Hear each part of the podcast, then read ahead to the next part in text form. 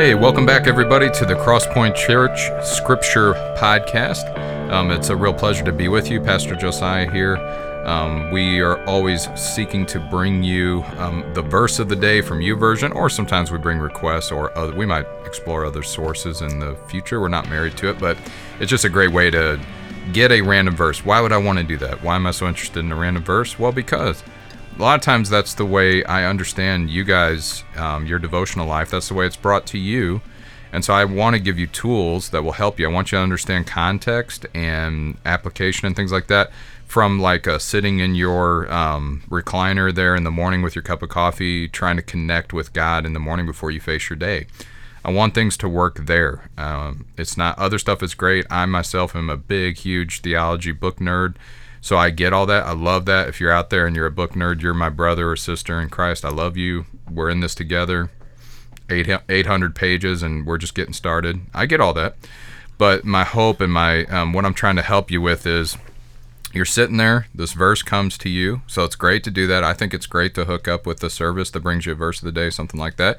YouVersion is the one that's helped me a lot so get that verse but what i want you to do is i want you to plug that verse back into the context. I want you to see it to its original audience and i want you to see jesus in it because i think that's just going to help you so much more instead of using the usual band-aid verse type thing. So um, that's why i love a random verse. I don't want to cherry pick.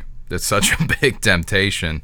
You know as a pastor it's a huge temptation to just cherry pick verses like oh this will say what i want to say. Oh this one helps me with my pet peeve oh, yeah. this one is great for American Christians and so on like that. So I'm just trying to avoid that and let let YouVersion throw one at me, and I'll be like, oh, okay, let's look at it. Yeah. You know what I'm saying, Easton? I do. It's uh sometimes it hurts what they pick. Yeah, it's hard because you it brings that challenge, and that's I'm yeah. guessing that's what you guys experience. So. I get this huge blessing from God that I get to, to devote a part of my workday to studying the Bible and I thank God every day for that privilege because what a massive privilege that is, and um, an answer to prayer for me. You know, I can remember mowing the lawn and working at the factory and doing upholstery and praying, God, you know, uh, one day I would love to just do this where I where I could be a pastor. So the fact that He answered that prayer, I'm thinking, thank you, God, and I don't want to forget and I want to keep giving stuff that's helpful for people who have. I, you guys are out there. You're working with kids. You're working in the office. You're working and doing what you're doing for you know eight to ten hours a day, and sometimes more. I want to say, hey, this fits into a life like that. You need Jesus, and and your sure access to Him in the Scriptures is very powerful in your life. So don't let it go. And I hope that the Crosspoint Church Scripture Podcast is helpful for you in that direction, whether you come to this church or not, or wherever you are in the world. I hope this is helpful for you. Okay. So today's verse, um, on my scale of um, easy to hard as far as application and seeing where it could fit, to me is pretty easy. I don't know how you'll find it, but um, it's a easy to apply verse in my opinion. We're dipping back into a book we've been into many times. It's one of my personal favorites. You always say that, Josiah. I know, and I even mean it every time.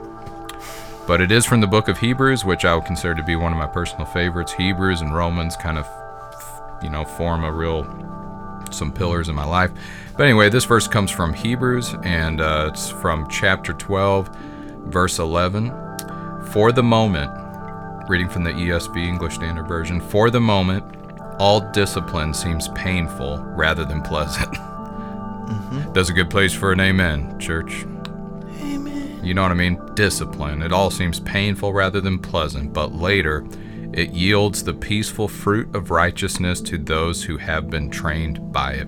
This almost to me seems like it was lifted from the book of Proverbs. Does that make any sense? Mm-hmm. For the moment, all discipline seems painful rather than pleasant, but later it yields the peaceful fruit of righteousness to those who have been trained by it. So it's, it sounds universal, it sounds wisdomish, it sounds um, like a folk, very helpful, deep resonant folk saying that you're like, oh, okay, that's that's very that. painfully true. and it's very okay. And the Easton is using the word painful, and I agree. It's like, but I love that about the Bible. You know, yeah. what I love about the Bible is. I mean, did you know this? So, like, a lot of people have the fire breathing Puritan view. Now, I love the Puritans, but let's not get into that right now. They got the fire breathing view. It's full of God's holy rules, and you'll burn if it's like, dude, read this verse. For the mm-hmm. moment, all discipline seems painful rather than pleasant. I love that. It's just like the Bible's. The Bible gets it. Yeah, it's one of those things. It's like when you read it, anytime anybody quotes it, you're mm-hmm. like, yeah, that's right. But then like when you're actually going through it, you're like, this is this can't be God. This is the de-, like you know, It's the devil. It it's, hurts. It's something you only like on the before it happens or after it happens. You don't like it while it's happening. Amen. And this is okay. And this structure here, I love this. This is very helpful, I think, in the Bible because you'll see this a lot. So, chapter 12, verse 11, and you take verse 11, and it's your verse of the day. So, look, it's cut in half, at least in the ESV version. There's a, uh comma that cuts it in half, which is pretty cool.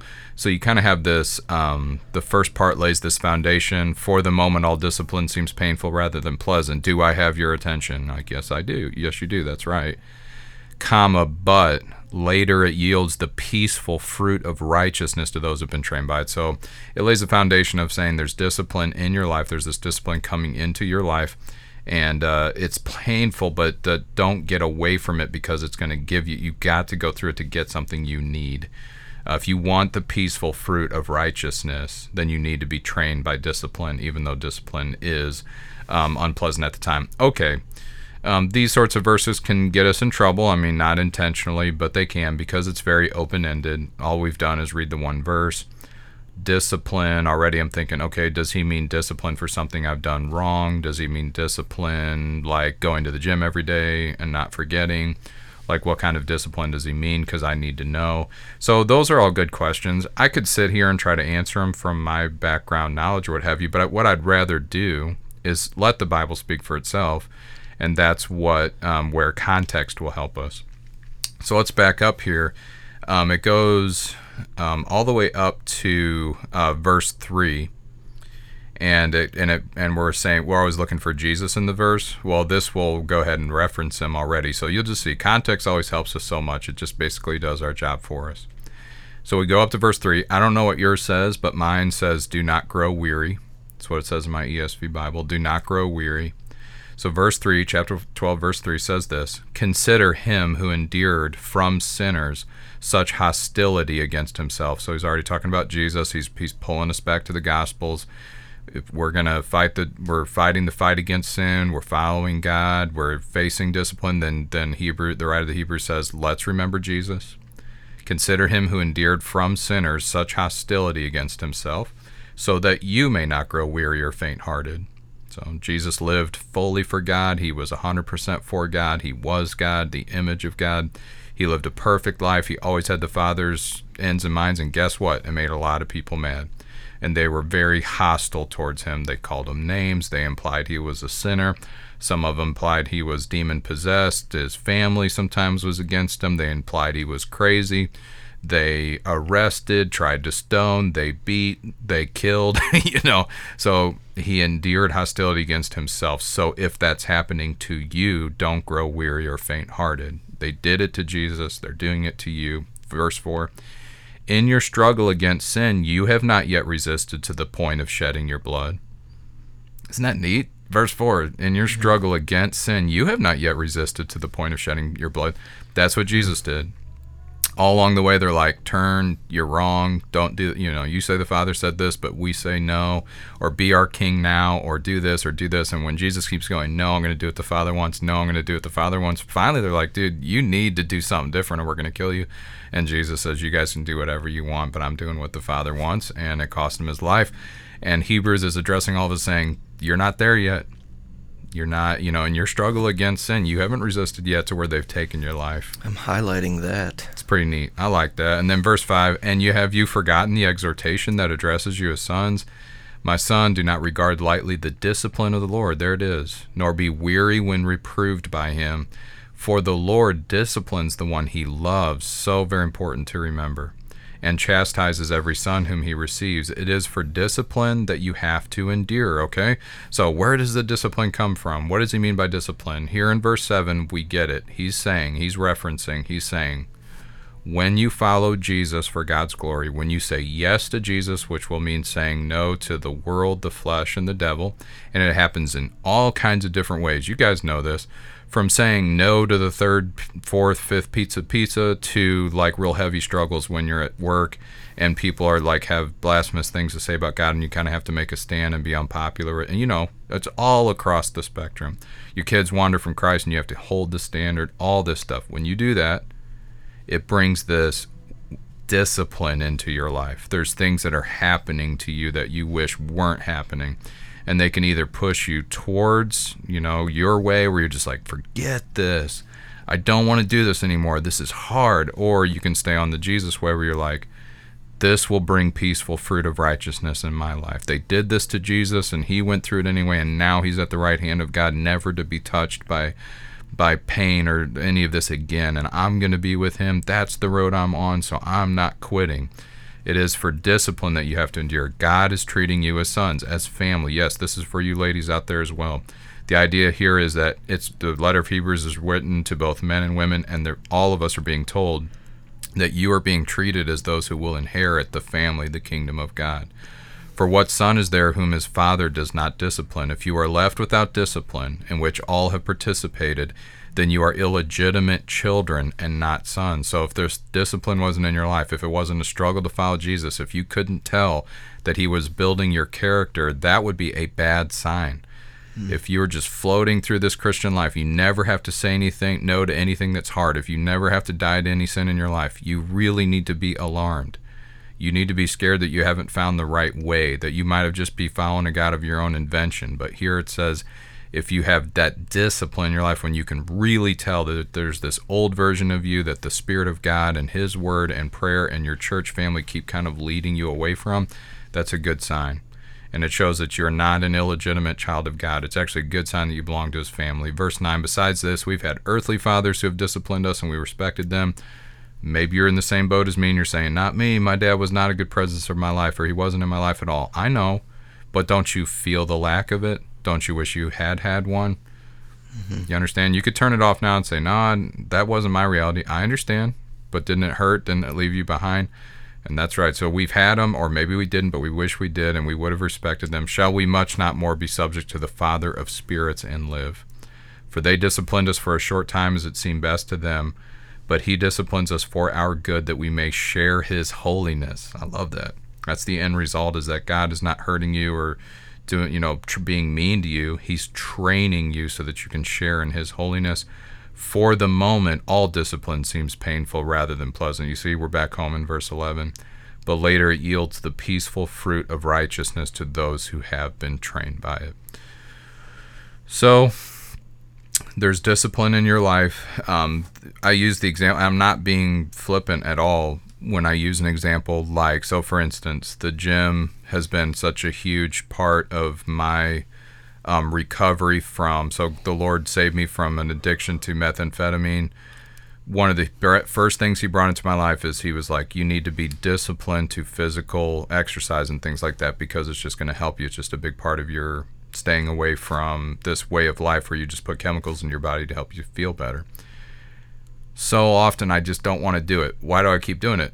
Because it yields a peaceful fruit of righteousness in my life I'm right now today I'm at the office. I'm sitting here, I'm doing my podcast, and I have so much less anxiety and depression and issues than I would have if I don't go ahead and get my body active when I go to the gym. So it's just one example, but it's very important to me in my life and it is obedience to God because of him saying this God has gifted you with a body, we need to take care of it. So it's not always just these big huge examples of huge obedience to God but it is things like that and it is, and it will yield the peaceful fruit of righteousness in your life if you allow yourself to be trained by it um, where do we see Jesus in this verse? I think we already did. I mean, he's referenced at the beginning. This is his whole life. This goes so. I love these sorts of verses because it saves you from being intimidated and made to feel less than and shamed by the people who preach this kind of Christianity where like if you don't if you're not cool and you don't have a bunch of funds and you um, are not loving life and living large then you've done something wrong you've like found the wrong way and I love this stuff because it just blows all that stuff away and it goes, nope, get your eyes back on Jesus, his life. He had a lot of joy and peace and friends and and was close and tight with God and he saw the dead raised and blind eyes open and God used his life and it was awesome, but it was hard. It looked more like your life looks like where you're enduring a lot of things that you wish you could just get away from.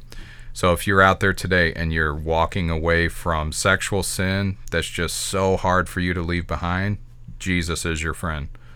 You're out there today, you're walking away from an addiction like I have, Jesus is your friend as you're gritting your teeth, erasing phone numbers, sitting on your hands, going to your meetings even though you don't want to.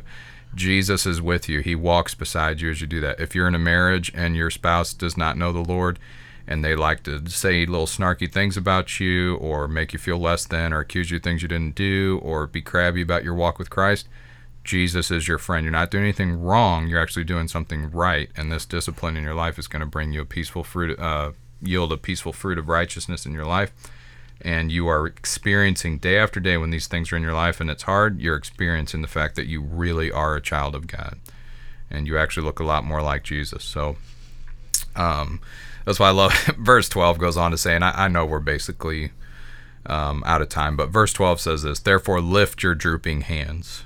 Don't you love that? And strengthen your weak knees, and make straight paths for your feet, so that what is lame may not be put out of joint, but rather be healed. Strive for peace with everyone, and for the holiness without which no one will see the Lord. Okay, see to it that no one fails to obtain the grace of God. I love all this stuff. It's a, it's about effort. There's a great mm-hmm. quote that says that grace is not grace is opposed to earning, but it's not opposed to effort. Grace is opposed to earning, but it's not opposed to effort. God loves your efforts. He loves for you striving after holiness. He loves for you to get back up again and go, "No.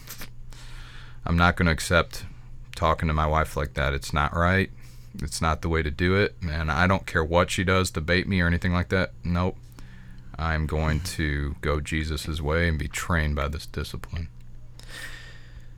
Seems to be a common theme. So, mm-hmm. like, uh, I'm noticing the the longer we do this podcast that everything requires something of you. Mm-hmm. You know, like everything is there. You just have to, you know. It's a crippling view, Easton. Maybe you've been exposed to it. I know I have I think some well-meaning people that they're scared that you're trying to add to anything that God has done. So it's like God has He took on the penalty of your sins.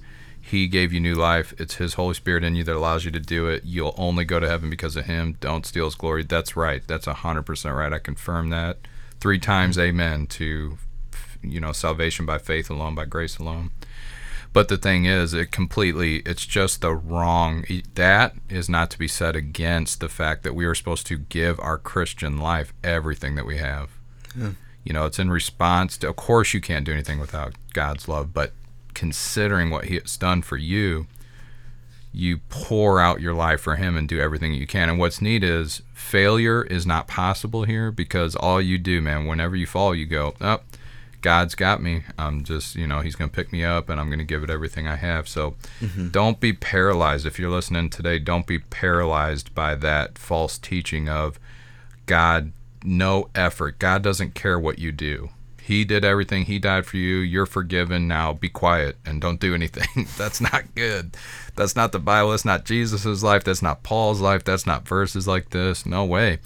God is a loving father. He, uh, you know, I've got five kids. I don't know what you guys' situation out there is as you're listening, but I got five children, and I love the efforts they make. And they come over to me like, Dad, check this out. I wiped the table. In the back of my mind, I'm like, man, I could have done three times better. But in my heart, I'm like, man, I so love that they are trying their best and they're trying to please me. So, all right, well, I'm getting preachy and, and above and beyond what we're trying to do here. But Hebrews chapter 12, verse 11 discipline's painful at the time, but you need to be trained by it. Don't you love that? It doesn't say you need to love it. Just says you need to be trained by it. it doesn't even say you need to like it. Just let it train you, man. Let it let it keep killing that old man, that old lady in you that wants to walk against Christ and, and keep it up. Okay, so good to be with you guys. God bless all of you. Um, pray for my audience. I don't know all of you, I haven't met all of you, but I pray for you guys when I think about you and when I pray for the podcast. So I thank you so much for listening, and we will be with you again next time. Peace.